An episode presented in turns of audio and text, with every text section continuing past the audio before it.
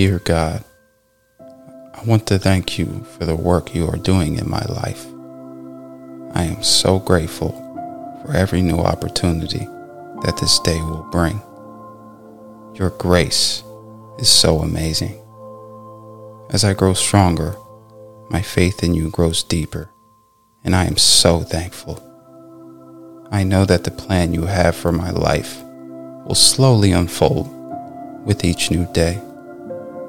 I will be patient as change comes because I know you are in change. Help me to help others today. God, I pray for the hurting, for those still living in the misery. I pray for those whose lives have been impacted by the disastrous touch of addiction, for the families torn apart, and especially the children left to wonder and grieve. God, give them your peace and guide them gently through this next 24 hours. Amen.